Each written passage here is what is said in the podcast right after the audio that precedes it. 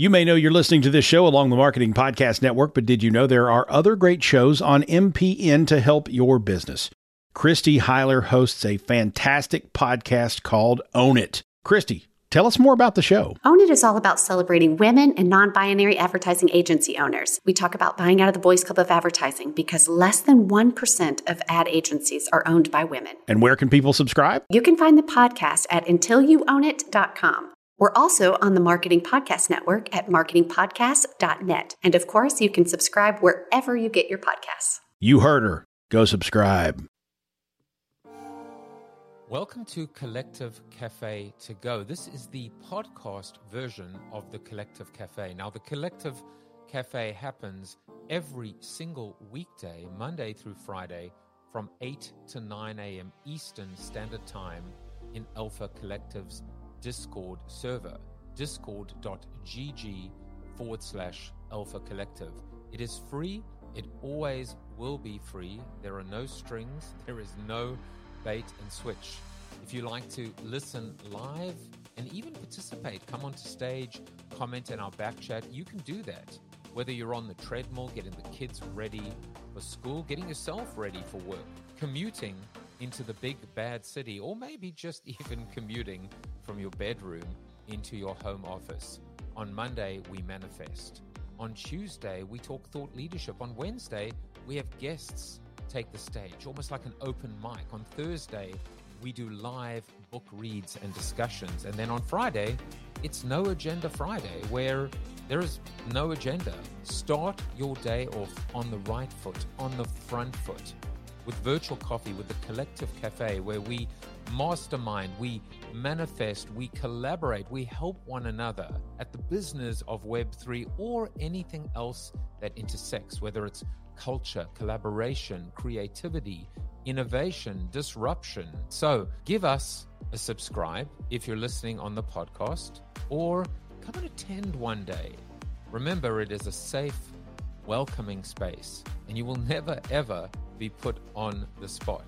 This is the Collective Cafe to go. Well, good morning. Good morning. It is May 31st. We are we are at the end of the 5th month already. I cannot believe it. Time flies when the world is in chaos. world is in chaos. The world is in chaos. The world is crazy. Um, I find that uh, n- there's just such an acute lack of leadership at the moment. Um, and and maybe there's just an opportunity that the fact that there's a lack of leadership right now. I mean, who who are the leaders? Who would you say is just who's crushing it right now? Uh, companies, individuals. Um, I'm, I I don't even know. I mean, no one seems to have a point of view um, in terms of the way to go. I, I'm uh, intrigued by um, this move uh, to come up with a third party um, in uh, in the US. I I find it to be very very uh, very interesting.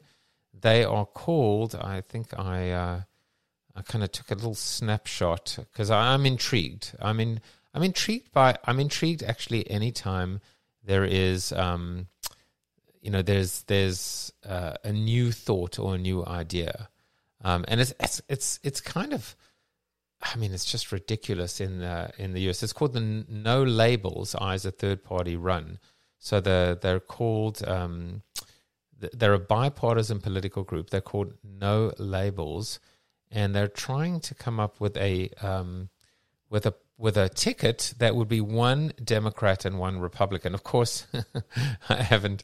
Let's ask the obvious question: Who's the president? Who's the vice president? How are you going to do that? Um, but um, it's it's just kind of crazy. It's kind of crazy that that the world is gearing up, or at least at least what we're hearing is Biden versus Trump round two. This is not, uh, you know, this is not Rocky. this is not. I don't know what it is. It's not a remake. It's not the the the uh, the Thrilla in Manila. Um, it's it's just insane, and it's insane. It's it's kind of crazy when you think about the world, um, how complicated and complex the world is, and yet how simple uh, let's just say how complicated and complex the problems are in the world, and yet how simple the solutions are. Isn't that funny? The problems are complex, the solutions are simple. You know, uh, we've often seen like if kids were running the world, what would they do? If we were running the world, what would we do? If the crowd, if the, uh, you know, we talk about decentralization, right? Taking away the power from these centralized entities that are typically typically run by old white men, but not always, but typically. Um, I mean, we spoke about the greater good earlier this week. The greater good. Wow, you know what? What would the Republican Democratic Party do? What would what would Trump and Biden do if they really were focused on the greater good? And actually, the interesting thing is the fact that a weird unity could actually come out of this um, which is when both sides are dissatisfied with the process. Well, that's when change happens. So, anyway, little bit of a non sequitur. It is Wellness Wednesday, and uh, I found uh, an article um, that I was, you know, just I don't know how I find things, but I find them. Um, and uh, I'm going to put it into the back chat. By the way, as a reminder, Today we have our second Alpha Beta talk with Shira Lazar uh, at 3 p.m. Eastern Standard Time. Uh, the link to subscribe or subscribe to register is above the StreamYard link. I would love it if you could attend. I would love it if you could share, um, get some other people to attend. She's going to be talking about the joy of missing out on Web3. Um, so just a perspective of you know these these alpha beta talks are really just context setters and perspectives. Um, I think they all come down to the fact that like either you control your fate or your fate will be controlled for you. Um, I you know can, do we want to sit around and wait again for the centralized figures to uh, determine what this future looks like, or are we going to actually be driving the bus? Um, and so that's what I hope comes out of these 13 uh, alpha beta talks across 15 weeks. Is it 13 across 15 or 12 against 15, 14? I think it's 13 against 15. So pretty excited about that. Next week there won't be one uh, because I'm away and just because of the whole tech associated with it. Uh, I'm just going to kind of keep uh, controlling uh, and producing that. So, um, this is the link that I found, and I'm just going to go ahead and paste it. Um, Bez, I think you're going to like this. Uh, it's called, if you want to, you don't have to open it up, but it's called Counterintuitive Interview Advice 10 Unusual Suggestions to Help You Shine. The world of interviewing isn't black and white. Others think you can't do these things. You can and you should. And so, you know, what what this is going to be doing is um, you know talking about um, negative advice, um, uh, avoidance. This is what the article says. You know, don't do this, as opposed to positive advice, which is do the opposite in this particular case. Do this as opposed to don't do this. So by doing the opposite, the counterintuitive uh, approach, um, that's what we're going to be discussing um, today. And I like this idea um, a of um, negativing the negativing the negative. Uh, I like the idea of, of like all the things that people tell you in this world not to do. You do the opposite. So when people are telling you don't do this, you do the opposite, the counterintuitive approach. But by doing the opposite, you are therefore doing the positive. So when somebody says don't you know, talk in class or don't speak out of turn or don't upset the apple cart, don't cause a ruckus, then you do cause a ruckus. You do speak up. You do stand up. You do stick your neck out. That's the kind of, I guess, premise uh, that sets up this article. And this article is really just talking about uh, interviewing and interviewing skills. Um, I am happy to discuss it today uh, because you know both my kids are going through uh, interviewing now, interviewing skills. Um, we, we're all always interviewing, whether it's, I mean, if you think about just lead, lead gen or biz dev, it is kind of a bit an interview. Often we're interviewing people or we are being interviewed. Um, and so these are, um, I think, universally applied. I do want to also just give you a quick update, which is it's it's kind of an unfortunate one, but um, and I'm not really sure why this is happening. Uh, but the folks over at POAP.xyz are just not interested. Um, they're just not interested. They don't want to let me continue. Um, they don't want to let me continue uh, creating POAPs. They don't like the idea of daily POAPs for a show um, or for a coffee. They don't like the idea of doing POAPs for the Alpha Talk speakers. They don't want POAPs to be gamified. They don't want it to be farmed. They don't want it to be uh, used for loyalty purposes. They keep on talking about culturally significant events. Um, they're being very purist and idealist. Um, I am trying to sit down and, t- and set up a call with the founder, um, but it doesn't seem like they're open to suggestions or being open minded about it. And so it's kind of unfortunate because all of the wonderful work we've done looks like it's going to just be for nothing, um, which is which is super sad. Um, I do actually believe um, that they're making a huge, huge mistake. Um, I actually, um, I actually uh, heard Isabel uh, Gonzalez speak uh, on a um, on a panel, and uh, this, by the way, is her email address. and I'm putting it there just because if if you if any of you want to write to her, uh, just honestly talk about your experience with POAP.xyz and POAPs as part of this, you know, as uh, how I've been using them, um, please do just speak from the heart. Um, I want, you know, it was very interesting because even Isabel on the panel, they all agreed, this panel of so called leaders, um, that they don't like the word POAP and they don't like the word NFT and they want to call it digital collectibles and digital whatever. And I just, I fundamentally disagree.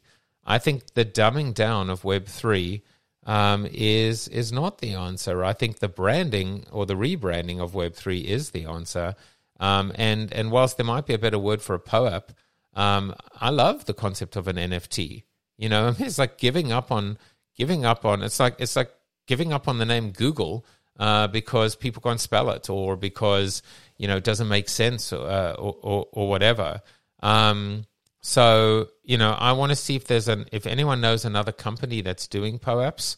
Um, I would um, I, I would love for you to make an introduction. If you'd like to write to Isabel and just give a an endorsement or or your personal honest point of view, uh, please do.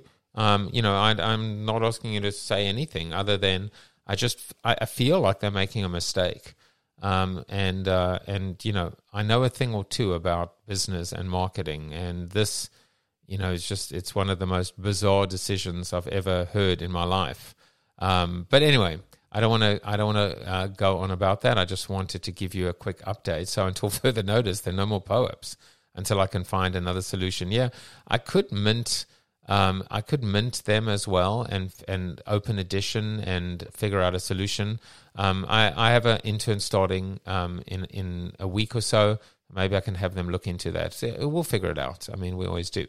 So let's go to the article and let's talk about some of these uh, questions. The first question um, says uh, prompt answers are wrong. Pause after the question. So uh, I'll just read you some of the stuff and then we can discuss. Uh, common interview advice would tell you to be prompt with your answers. So prompt answers are wrong. Uh, pause uh, after the question. This is the advice uh, the counterintuitive positive, right? The negative um, says, you know, so it says, I've, I've read that the longer you pause after a question, the more likely an interviewer will believe you're making up an answer which may not be factual. This is nonsense. While I don't advise you to hang out for seven minutes humming your favorite song after being asked a question, I do want you to take a moment, sit back, let the question settle, take two or three breaths before starting your story it doesn't sound like long, but it can feel like an inter- like an eternity in an interview. Still do it. Use this time to think about the question and which of your stories um, is the best answer. Remember to use the best answer, not the first answer that comes to mind. As an interviewer, I don't want you to begin speaking immediately after I ask a question. I want you to think about it. I want a good answer, not a quick answer. You only appear unprepared if you have no story at all or unable to answer the question for some other reason. Listen to the question, take a few breaths, think about which of your stories will most fully answer the question, then smile and tell them you have the perfect story. So, what I like about that is I love the end. I love the end part of it, which is the smile. The the almost the ah, you know, that moment of like, got it. You know, like nailed it. Um, it's not an arrogant smile, but it's just a it's a warm smile. It's like, I got this and I got you. And um, and I like the idea of saying, Oh, I've got the perfect like um, there are so many so many things I could have said, but this is what I want to share with you. I like it. It's a quiet confidence. Um, you know, I mean, I think I think immediately when I go through this, one of the things that jumps out at me is that it's not a game, right? Or maybe it is. maybe it, it is partly a game, but it's not. You, it's not meant to be manipulative, right? Um, the, this point about the best answer versus the first answer or the quickest answer, I must admit that I'm like this. I mean, I'm not, I do the wrong thing. I immediately have an answer. You know, when I'm standing on stage uh, giving a keynote, I jump, and, and, and so I do, I do two things. Uh, both are probably wrong. First thing I do is I stall. So I go, hmm, that's interesting. Hmm. I, uh, ooh, you know, like, so like I'm stalling to find the answer.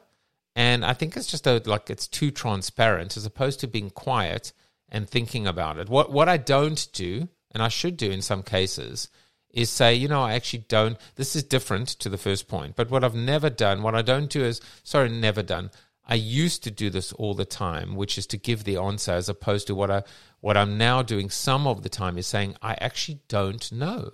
That's a re- you stumped me.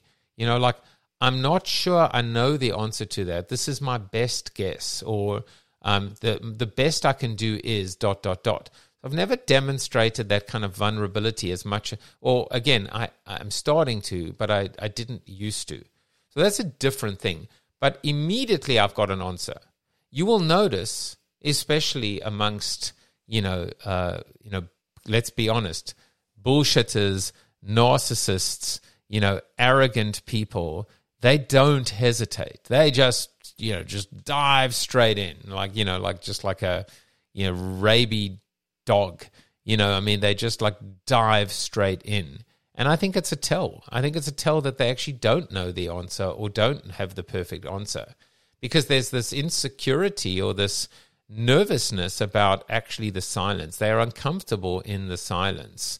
They're un- uncomfortable, uh, indicating that they might not know the answer because what they're trying to do is demonstrate, oh, I'm the all knowing, the all powerful Oz. Um, I have an answer. I have an answer for everything, you know, and, and, and sorry to say, uh, you don't uh, always have an answer for everything. So I kind of like the pause here. I like the pause. I like the um, I like the the thoughtfulness and finding it. And I guess what I would say to people is is I would love to hear um, I would love to hear how many times your actual answer is different to the one that it would have been had you just immediately immediately blurbed or blurted it out.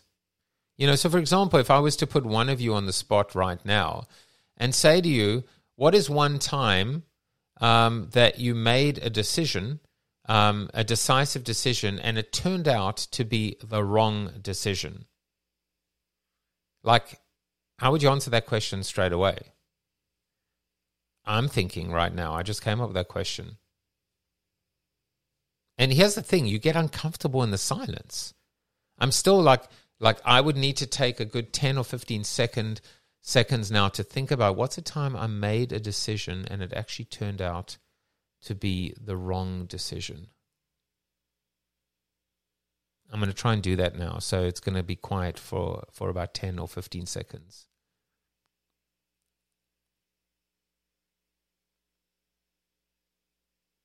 I'm smiling. I've got the perfect answer.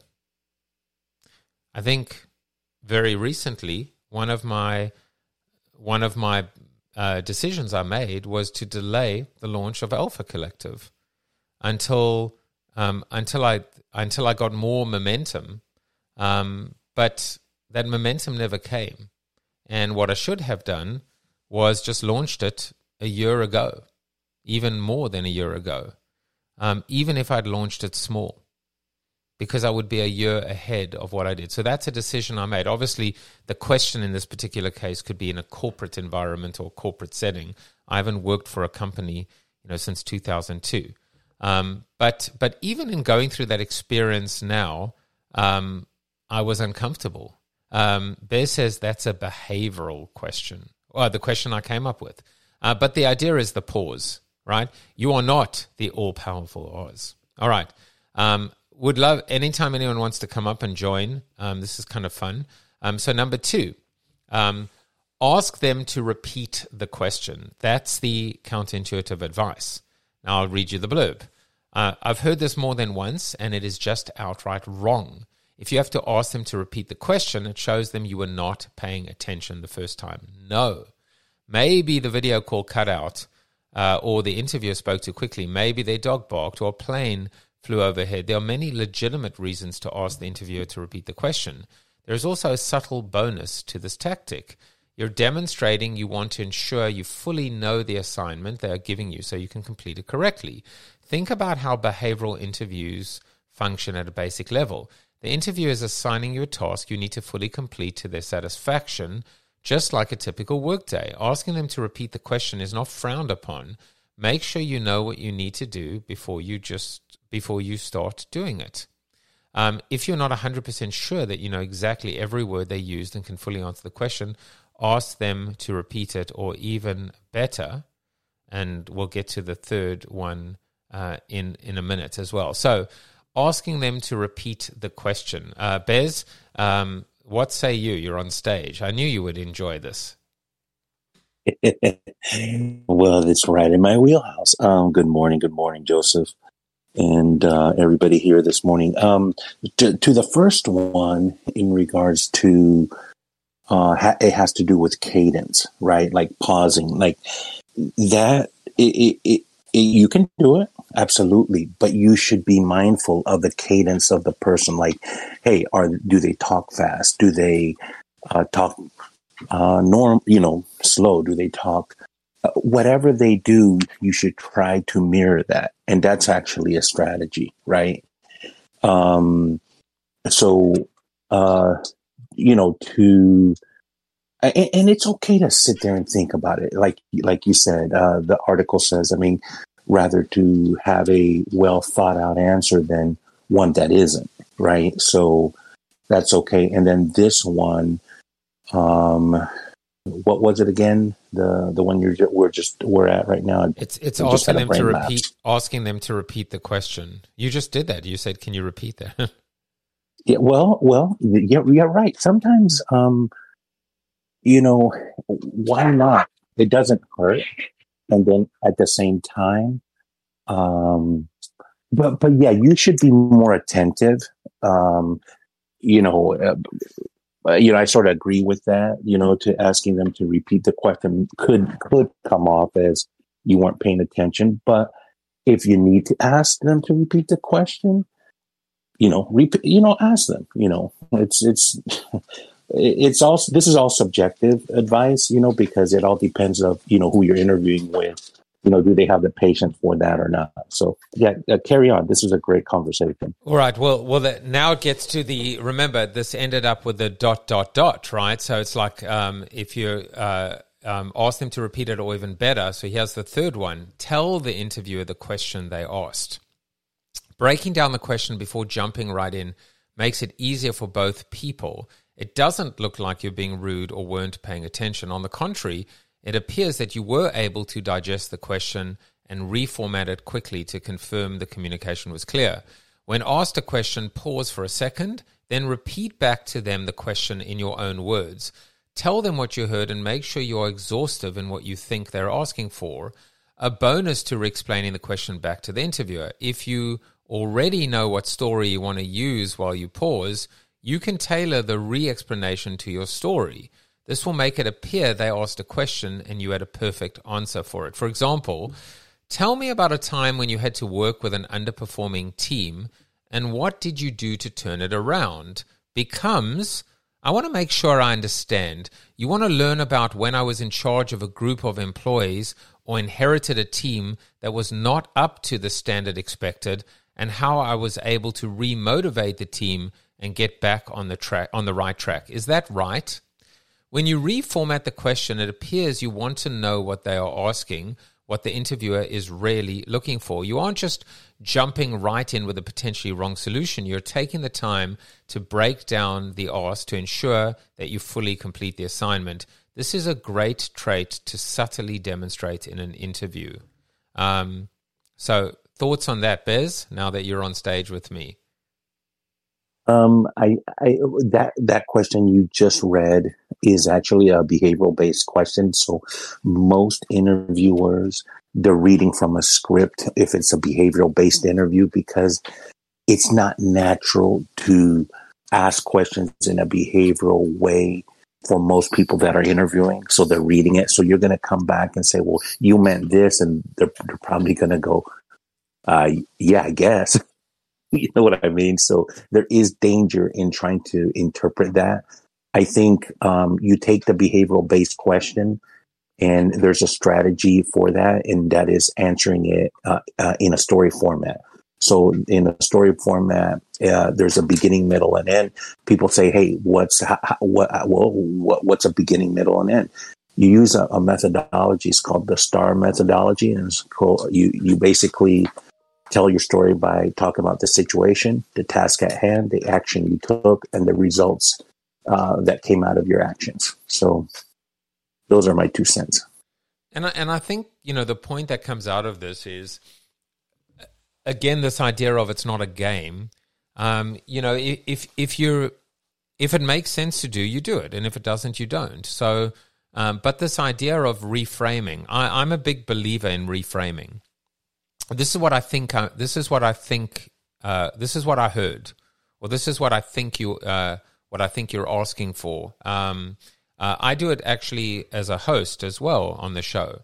Is I go. Um, I, I, just the the reframe. I don't actually say I'd like to reframe, um, but uh, but I do kind of say sometimes I do will use the thing. This is what I think I heard from you. Is that correct? Um, and it also like drives consensus um, as well because it's like, yeah, yeah, we're on the same page. Um, so yeah, I like that. Um, so uh, let's let's uh, move on. Um, and it says, answer, uh, we didn't do anything. I did it. Um, I've written about this before, but in a different context. It's worth discussing from this particular viewpoint, as it is a bit counterintuitive and often advised against. A brief summary. In an interview, they are evaluating you and what you did. It's great that your team was able to accomplish X, but what did you specifically do to make X happen? You should be proud that you were part of a giant overhaul of a problematic system and were able to fix Y for the whole company, but what did you do? In interview stories, rarely use the term we and focus almost exclusively on using I. It's not as easy as simply replacing one word with the other you need to adjust the story a bit. However, you don't want an interviewer to ask a follow up like, and what did you do to make that happen? If they have to ask what role you played in the success of the story, you did not present your story well. Most of the people I've prepared for interviews over the years have had this problem, and there is a very easy explanation. They want to appear to be team players. That's good to show in an interview, right? When building your interview stories and when you are presenting them in an interview, whether it's a mock interview or the real deal, you need to focus on yourself and what part you played in the success of the story. Being a team player on the job is very important. However, take the advice I was given by a mentor when he tore me apart about the use usage of we in my stories. You are the shit. You need to show them how impressive what you did was, else they won't give a damn about you. What do you think about that, Bez? The I versus we. Well, um, that advice is very contextual. I mean, are you interviewing with an Eastern based company And I'll give you an example Japanese, they're all about the we. Or are you interviewing with an American based company? So I think you've got to be sensitive to that. And then, um, um, yeah, that, that's a that's a really interesting dance, and, and you're right. Most uh, people want to know what you, what was your role, your part in it. Um, but I disagree with the fact that if the if the interviewer has to ask what what did you do in there, um, it's not a penalty or a strike against you because it is the job of the interviewer to dig past because um, most people that are interviewing are not good at interviewing. So if you know your role as an interviewer instead of being a you know docking people or giving demerits uh, you get into a better flow and state when you're able to be inquisitive as the interviewer and dig deep because uh, here here's my my my philosophy is most people are not good uh, an interviewee 99% of the time are not going to be good at an interview and an interviewer 99% of the time they're not going to be good at interviewing so what should i expect a train wreck. I'm putting two people that don't do a task day in and day out and ask them to perform well and and uh, get on with it. You know, it's it's it's it's laughable at best, but we get millions of hire every year. So yeah, that's my two cents there. And and and I'm thinking like there's also the ability just to do both, right? Which is to say this is what we did and this is what and this is the role that I played in it. But I think you know, the important thing is, um, you know, a lot of a lot of what comes out of this. You know, if I'm looking for a common thread here, the common thread is confidence, and it's self confidence, and it's being, you know, assured. It's being assured, self assured, reassured. Um, and projecting that confidence, not arrogance, not overconfidence, but confidence in the fact that that that you are meant to be there, um, and and you're not trying to, you know, it's not i mean it is an audition of such uh, uh, as such um, but you're the right person for the job. You know you're the best person for the job as opposed to this idea of you know i had a bad interview right? This happens from time to time. You can have a bad day at the office. This happens from time to time as a speaker where you're just off your game. Um, and so you know you don't want to be like on your game like oh man it, you know like when when when i was a kid you know i mean when we were all kids at school or college we would we would swat for an exam and we would like kind of guess on what we thought was going to be asked in the exam. So sometimes you gamble sometimes you you know you look at previous tests you do your homework you're you're buttoned up. I mean that's all good. It's not an or it's an and. And so i kind of do like you know this idea of like the pause the repeating the question the reframing uh, the question the i part. You you know this is your shot. You're shooting your shot you're not here kind of representing a team they're not going to hire the team they're going to hire you uh, you, so you mentioned something about confidence. I was like in the back of my head, ding, ding, ding, ding, ding. You are 100% right, um, Joseph. Um, in fact, confidence is so many steps in front of interviewing tips or interviewing. Uh, in fact, I rank I rank it supremely one or two in getting it right. So your mindset helps with your confidence, right? So this is even before you show up to the interview. Your uh, your planning and strategy of what you're looking for in your life, in your career, and mapping out the different chess moves will help in your confidence too, because you walk into an interview with a totally different mindset, intention, and purpose, right? And then for me, the next one would be branding, right?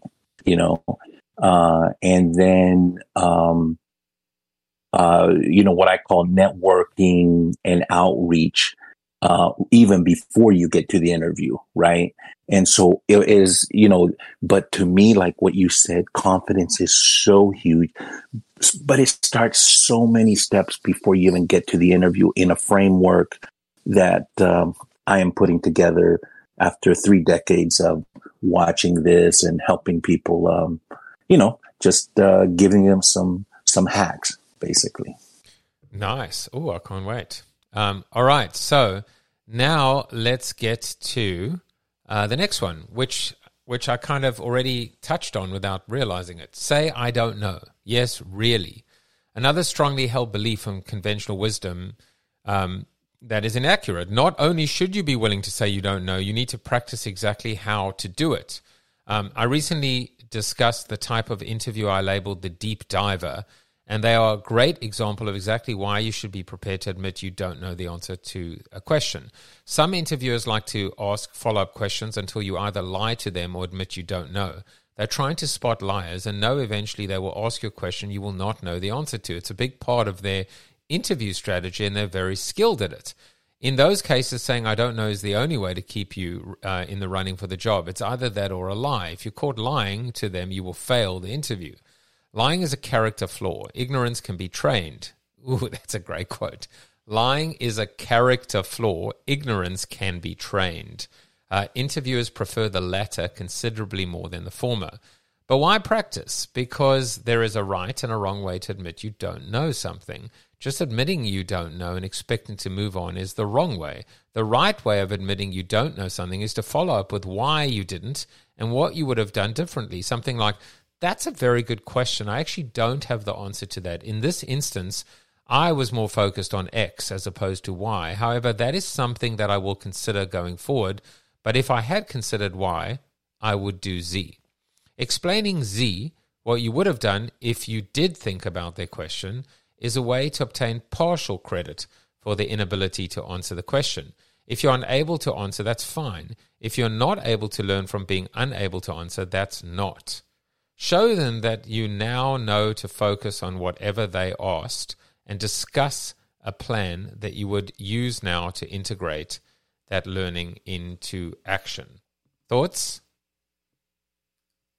Yeah, there's two two thoughts here. Um, uh, so there are the impossible questions or word problems you sometimes get in interviews, which is a, a waste of breath, time, and space. Uh, I call them stupid questions. Um, it, it's unfortunately some people think it's funny, some people think it's apropos, but it's it's quite the contrary. It's um, you you know you get those those questions, and I, there's a gazillion of them. People think, oh, I'm really smart because I'm asking this question. No, you're stupid. You're dumb. Questions should all pretty much relate about the interview.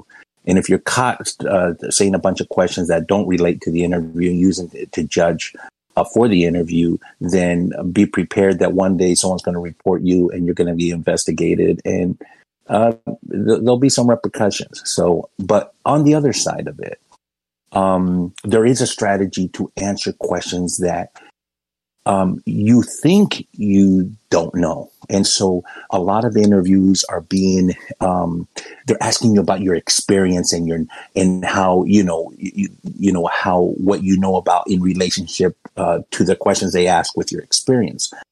Um, th- one thing I do coach people, um, is I tell them never, um, if if you get asked the questions that you don't you you think you don't know the answer because of your lack of experience um, don't tell them you don't know. Tell them what you know about the subject. And the reason I coach it that way is because that may be good enough. You you can say, "Hey, Mister or Mrs. So and So, this is what I know about this subject." And remember, you just said, "This is what I know." You didn't say, "This is my experience." You said, "This is what I know." So there's a nuance in that, and you go on and explain if you have prepared well for the interview, there may be some subjects, you know, within that interview you are you don't have experience with, but at the same time, you may have some knowledge of because of the research you've done, white papers you read. And here's the, the thing why I tell coach people to uh, do it that way because just your knowledge may be good enough. Don't make it an issue if it's not an issue to the interviewer. So with that in, in mind, uh, you know, nobody is looking for that perfect person that has, uh, I mean, people are, but nobody has 10 out of 10 of everything they're looking for, right? That's not how people put teams together. So, and, and that can get really deep. I can go down a rabbit hole on that, but um, yeah, it's it's how you answer the question and and take a stab at it maybe it's not that important. They're just wanting to know what some of the breadth you have. So no, this is this, there. This you is go. Great, and w- there are about five left, and so I think uh, timing and cadence is perfect. Um, and uh, you know, just to just to emphasize what you said, it's um, it's you don't have to know the answer, but tell them what you do know. you know, and and so I, I like that. Um, all right, the next one, which actually kind of like I think you alluded to, is uh, use previously acquired data. In other words uh, do your homework. It's not unethical to do your homework. Um, when answering questions, some people are concerned about using any information they may know or found out about the interviewer to their advantage. They claim moral superiority and say it isn't fair. Nonsense. All is fair in love worn interviews. That's a good quote as well. Um, use every possible strategy to your advantage. Creep on your interviewer if you can. Use context clues from their introduction to learn about them. Build contingencies in your elevator speech so you can adapt and find more ways to bond with your interviewer. Every extra bit of data you research before the interview about the interviewer or the company can help in some way.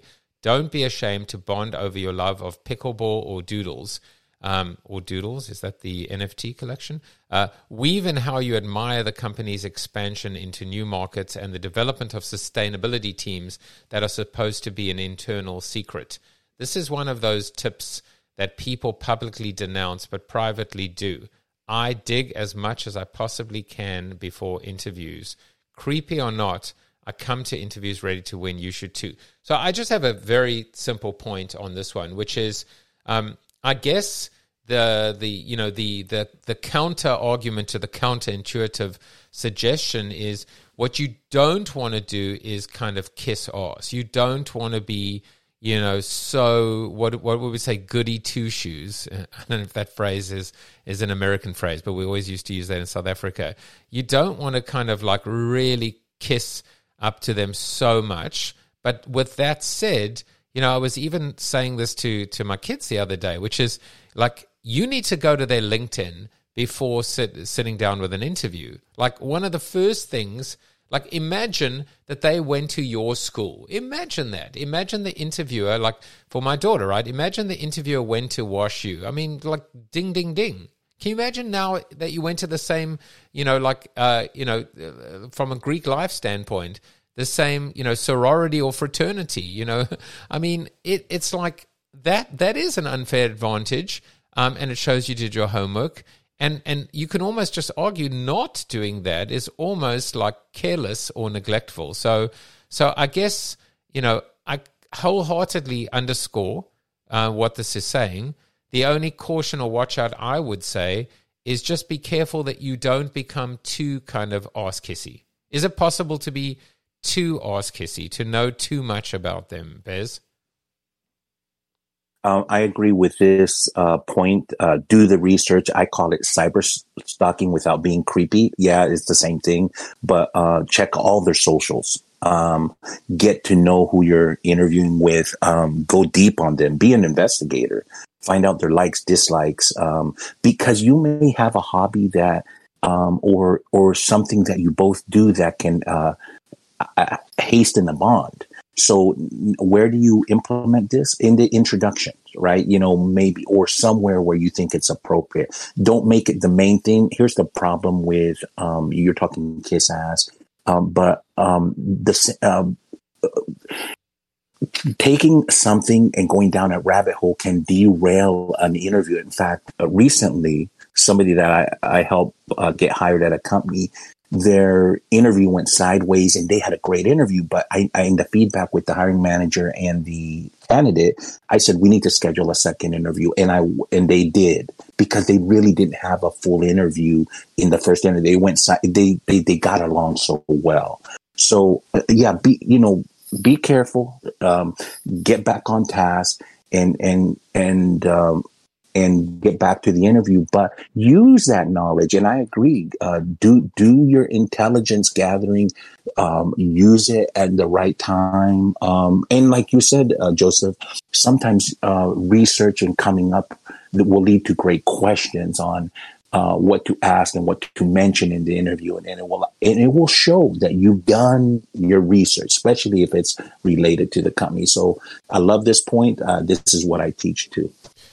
You know, um, I'm going to come up with my own counterintuitive um, uh, piece of advice, uh, which is the the conventional wisdom is to say, um, "How much time do you have today?" Um, and I'm going to almost say that um, on the basis of this, you shouldn't ask that question. Uh, I'm asking, this is like I'm just thinking out loud here, because you should know how much time you have or how much time you need.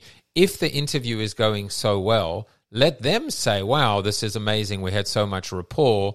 Um, I'd like a second interview. So I'm almost saying, like, I wonder what you think about that, right? Because I, I was always in fact, I still do this to this day. I'll always say, "How much time do you have today?" But it's it's a power play as well. You're telling the person in power, "How much time do you have?" If you're the person in power, you never say to the to the other person. You know, if you're the interviewer, you never say to the interviewee, "How much time do you have today?" So, in a, in a way, it's almost like like I think the advantage of saying that to the to the power player is you're in control. But I think maybe that's a bad piece of advice because why would you immediately, um, you know, kind of uh, show a, a, weaker position? What do you think, Bez? You you think I'm onto something here? Uh, I, I would say, uh, you know, you should know how much time you have walking in there, and don't assume you have more. And uh, like I said, you don't always get a second chance to do a second interview. So, um, and it, it will be the interviewer that it will go sideways and out of control more than the candidate. So I, I coach the candidate how to manage and control the interview. In fact, sometimes how to carry the interview in the event the yes. um, in hiring manager is not good at interviewing, and that does happen. yes, yes, and and and and what I would add is the caveat here, and then we'll move on. Is that if you knew if you know that you have to get through something then you have to manage your own time. Like if you if you're in there presenting uh, a deck or a point of view um, or or have been asked to meet a deliverable well then it's then it's on you if you aren't able to get through. Um, and if your interviewer is derailing you're the one who has to keep them on time. Um, so all right so the next one is ask if you answered their question uh, this makes people nervous. Don't let it. You might think something along these lines I will just fully answer the question and I'm good. That's a great mentality. I'm glad you are so confident. Still ask. Often interviewers ask multiple questions at a time and it can become confusing. For instance, tell me about a time when you ran a significant continuous improvement project. What happened? who was involved? What teams did you work with? What was the outcome? There's a lot there, and you may think you answered the question about who was involved by answering what teams you worked with, but you didn't. Who was involved asks about all stakeholders, while the teams you worked with asks about contributors. Contributors are stakeholders, but stakeholders are not necessarily contributors. A simple ask at the end allows you to lead the interviewer into follow up questions, granting the illusion that you are in control of the pace of the interview. For example, I know there were a few asked in the initial question Was I able to fully answer your question? Clean to the point and gives you another opportunity to complete your answer before being asked the follow up a second time. It shows that you know you are human and that you make mistakes, but that you return to ensure that you did not miss anything. Thoughts on that, Bez? Uh, I don't disagree with that strategy. It's just not my strategy that I coach. I think um, you know, uh, I, am putting the onus on the interviewer, which is a, a, lot, I know. But if you're interviewing, asking behavioral based questions, part of if you've been trained to do behavioral based interviews is that, um, you know, uh, you know that is a loaded question when you ask like three different things, and it is your job to sometimes dig it or go revisit the question, say, hey, what about this? And so I put that responsibility on the interviewer. I mean, that's why they're interviewing because to get information. So they've got to do work too, right? Um, I, I, um, it, I'm, I'm, not saying it's a bad strategy. Uh, it, you may need to do that, but remember, if you know how to uh, employ the STAR methodology and you know how to tell the story, you're going to be okay. You know, you're going to be pretty good. I do have a method at the very uh, end of the interview, before the end of the interview, uh, of how to answer any questions that may have gone unanswered or even undiscussed and walk out of the interview feeling confident that you you've laid it all on the line. But well, let's I'll, keep going through the questions. Right, there are three left, yeah. and then I want to actually ask about that at the end. So let's see if we can get through this in 12 minutes. All right, presentation, the section on presentation. Being professional is boring. Before you argue, hear me out. Let's start with this. Interviews are boring for the interviewer. The first five to 10 may be exciting because it's new, but after that, they blur together. Everyone is telling similar stories in similar ways with similar backgrounds. How are you supposed to stand out? Here's how be passionate and excited. Show your enthusiasm to have made it this far and tell them why you're excited about the role. Over the past few decades, the I am too cool for school way to present oneself has become the norm not just for interviews, but for friendships and dating as well. Many believe that aloofness has become synonymous with value. Don't make this mistake in your interview. I don't have an opinion on how you go about your dating life. Oh, that's in parentheses. Uh, people respond positively to genuine passion. Find ways to show your passion in your story. Lean in, smile, laugh, even wave your arms or talk with your hands. I'm very expressive with my hands and it helps show I'm interested in how I think things through. Um, what you're trying to do is demonstrate your personality and emote how you normally do when you are truly interested in a topic. Coming off as too robotic is what they see all the time. Make the interviewer feel your energy. There are only two reasons why you aren't passionate about the story you're telling or the answer you're giving. One, you either selected the wrong story for this question, or two, are interviewing for the wrong role entirely. That's a very interesting uh, rubric there. Uh, don't try and force being a gregarious extrovert if you are a lower energy introvert. You just need to make sure you show interest in the job and are excited about it. Don't let the too cool for sp- school mentality keep you from something you're truly passionate about. Any thoughts on that? Yeah, I I agree with this whole segment here. I think um, uh, don't be somebody you're not, but you can still uh, show energy even if you're more of a low key person, right? Um, and energy is super important. And I have actually uh, been told one time after an interview, uh, you didn't bring the energy, but I, and the guy knew me because you know, and I was like, you know what? There was a there was a reason why. You know, I wasn't super excited about the job, and it was uh, one of those that you've been I've been there, done that, and so you know, and there there's a whole, you know, hiring managers want to hire people that are interested in their in their job, right? Not all, not always the most qualified, right? Because some of us who are more qualified and can do the job with one hand behind our back on, on one knee, we don't show that, you know, um, hungry hunger for that position, and and and it comes through in the interview, right? So um, the, people with less experience but show hunger for for the job many times beat the ones with more experience and there is a strategy behind that but that's uh, for another day all right uh, but yeah i love this section i agree now now i'm going to manage you and your time we have nine minutes left and we have to get through two gotcha. plus one all right so sell okay. yourself this seems pretty straightforward but i've heard this dozens of times I work hard and have great stories that will show through enough. Well, maybe, but let's be realistic. Interviews on exercise and self marketing. As much as we want to believe that they are objective and fair, interviewers really only answer one question at the end of the interview. So, what do you think? Uh, too many people believe they're trying to sell their answers to the interviewer, trying to convince him that it is a good answer. False. Your answers are selling you. That is why we focus so hard on building stories and adding detailed enhancements. The efforts you put into your stories help sell you. Add some color to your stories. Tell your story, but include a personal philosophy along the way or a fun anecdote that led to the story. One of the most memorable lines I've ever heard was from a friend of mine I was helping prep for a big interview. Let me tell you about a time that a kids' carnival ride gave me the idea that led to $4.3 million in logistic savings last year. Admit it, you're curious, aren't you? Teasers like that at the beginning of a story allow you to add in some personal flair and sell yourself to the interviewer. Thoughts on that, Bez?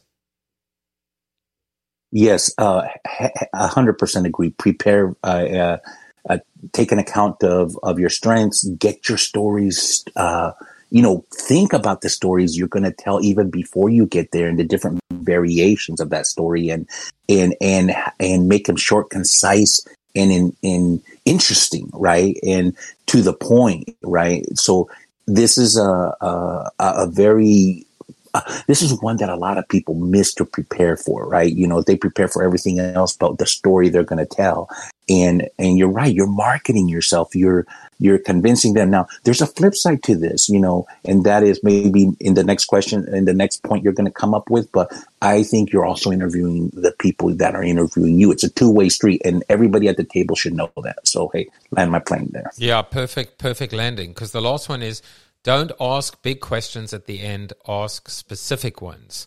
The number of questions I've received as an interviewer where the candidate was clearly trying to sound like a bigger thinker is atrocious. It doesn't help to do that. It's a myth that interviewers want to hear big, wide scoped questions at the end of the interview all the time. Your story should show me that you are thinking big picture, but your questions at the end should be specific to me. Candidates like big questions because they can reuse them for multiple interviewers and they believe they sound smarter. Um, I'm more impressed by a question that shows the candidate did their homework about me or the company by asking something very specific. It tells me that they either adapted on the spot well or were so exhaustive in their preparation that they were ready. Um, either is a big plus. Make sure to ask questions the interviewer is interested in and may have the answer to about their experience specifically or a recommendation about a problem they may be dealing with. You don't get bonus points for asking pie in the sky strategy questions like, where do you see this company in five years? It just looks lazy and ill prepared. So I guess all of this blends into like the final thing, which is when, you know, uh, Bez, you say, you know, you are also interviewing the interviewer, you're also interviewing the company. The goal is to assess fit at the end of the day. So the all important question, right, is this like as an interviewer, right? Is there something I should have asked, or do you have any questions for me? Um, it's all coming down to this, right? Which is what is the advice? Should you always have an, a question, or you know, if you say nope, I don't have any questions for you, is that kind of like uh, the kiss of death? It seems like it is because it's the last impression they have of you that they said, "Do you have any questions for me?" And you're like, "Nope, I'm good." I I'm a big believer that interviews can be won and lost in the questions you ask because it shows your preparation and it shows your cognitive intelligence, your your just so so much about who you are and how you're going to show up, right? It's like even the best leaders don't know everything. As CEO of a company, uh, you know, is if you around a really good leader, they're really good at asking really good questions, right? So act like you're that leader, you know, ask really good questions. And I do have a framework, you know, I have a framework of, um, you know, starting at that 60,000 foot level, getting down to 30,000, uh, and down, uh, down at grand level. So I go enterprise, uh, or, or actually industry, enterprise, uh, function, department, hiring manager, right? So, and you come up with your questions as you do your research before the interview at the different levels. Now, you're not going to get be able to ask all the questions, but be prepared to ask what questions you think you need to ask based on the flow eh, of the interview and who you're interviewing with right? So I, um, but I, I want to put, yeah, I want to put you, I, you, I want to push you to be a little bit more specific here, Bez. What's the advice for interviewees if you are going into an interview and the interviewer says, "Do you have any questions for me?" Do you? Yeah, you questions? should ask questions. Yes, absolutely. Should you should Be you have prepared. them prepared? Should you should you have one or two yes. prepared, uh, and then be able to shelve them if something else genuinely comes along? I would say yes, right? You should you you should have probably ten prepared. You're not going to get like I have a framework and and get one each one for different one uh the different levels. But you know, like I said, you you should have ten plus questions prepared. You may only be able to ask one or two, right? But know which ones to pull out of your hat. Be extremely prepared for the questions to ask, and because uh, remember, you're you're there to to assess them too. So, um, you know, be thoughtful in the questions you ask. So I'm a huge believer in, uh, in, um, in this sec- section. And and let me know if we have enough time at the very end how to walk away with the interview knowing that you laid it all on the line and you don't have that feeling uh, i forgot to say this. Uh, answer it quickly. We've got two minutes left. I've got a hard stop today. So so go for it okay so at the end of the interview uh, and, and because I, I also coach to ask for the job right? And people get really like ooh that's a little too much. I go no i mean you you went there with a purpose right? So uh, do what i'm telling you to do because it so um, what i tell people before the frame up to asking for the job is uh, do you see any reason why i couldn't do this job? And so when you know that's pretty ballsy you know you people like oh you know you're asking for a self-assessment not many people do that but uh, be, it gives the interviewer a, a, chance to say, "No, you did great," or "Well, I had a question. I didn't. We didn't talk about X." So the perfect one would be, "No, you you, you, you nailed it. You did great," and say, "Great. When can I start?" Right? Because now you're asking for the job. On the flip side, if they say, "Well, I had a concern. We didn't talk about that," say, "Oh, okay. Could you tell me what that, that concern is?" And you and then you let them talk um, and, and, state their concern, then you say, okay, hey, I, I uh, you know, thank you for sharing this with me, Mr. Mr. Employer. And then you go into answering their concern, right? And then tying it at, back at the very end of, of your statement and say, hey, Mr. and Mrs. Uh, interviewer, uh, with this new information, do you see any reason why I couldn't do this job? And you keep looping that until you answer all their questions, right? Now you've laid everything on on the line, and now you get to uh, uh, say, "Hey, great, when can I start now?" Or what's the next step in the process? But what, whatever it is, it's you know um, asking for the job uh, by and the frame up to asking for the job uh, are winning strategies in the interview, uh, in my opinion. And and did you did you address that final point as I was kind of uh, scrambling to to finish on time about making sure that you don't leave anything and say, "Oh, damn, I should have mentioned that." That that's how you do it by asking, "Do you see any reason why I couldn't do this job?" And then you're you're you know you're tying up loose ends in in those things. Uh, good employers will say well we, we did talk about this we didn't talk about that or you didn't mention this you didn't mention that. And it's more conversational because you asked for the assessment right? Um, so now you're you're it, it gives you time to also think of what else should I have missed uh, that I, I, should have shared. You know. So basically, but, um, this is asking, yeah, yeah. So basically, so basically, and we're gonna we we're gonna end it now. This has been a great conversation. I really appreciate you coming on stage. Some fantastic gems, no doubt. Uh, if you, by the way, uh, Shadows Pub, um, I put the link if you want to join. And please, everyone, spread the word uh, to uh, Shira Lazar at 3 p.m. today. I think uh, my parting blow here is at the end of the day, this is your shot. Shoot your shot. Mate, Christopher, you missed a big one. This was perfect for you. You're going to have to go and listen to this. Um, um, this was so perfect for you. Um, but um, uh, but definitely listen to the podcast. The bottom line is this is your time. This is your moment. Make it count. Don't leave anything on the table, right?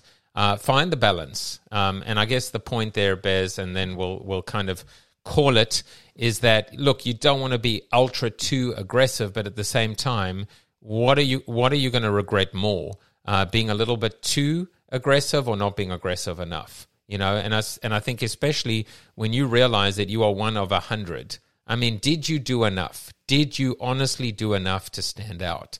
And I think the answer is, you know, most of the time, nope. You just you just check the boxes. Uh, but when that person goes and goes, what do you think? Um, you know, you need to be you need to be in the one spot. So, Bears legend, thank you for everything uh, today. Uh, Jensa Shadows Pub, Christopher. Um, hope you can join today uh, for the 3 p.m. Uh, Alpha Beta Talk number two. This podcast is heard along the Marketing Podcast Network. For more great marketing podcasts, visit marketingpodcasts.net.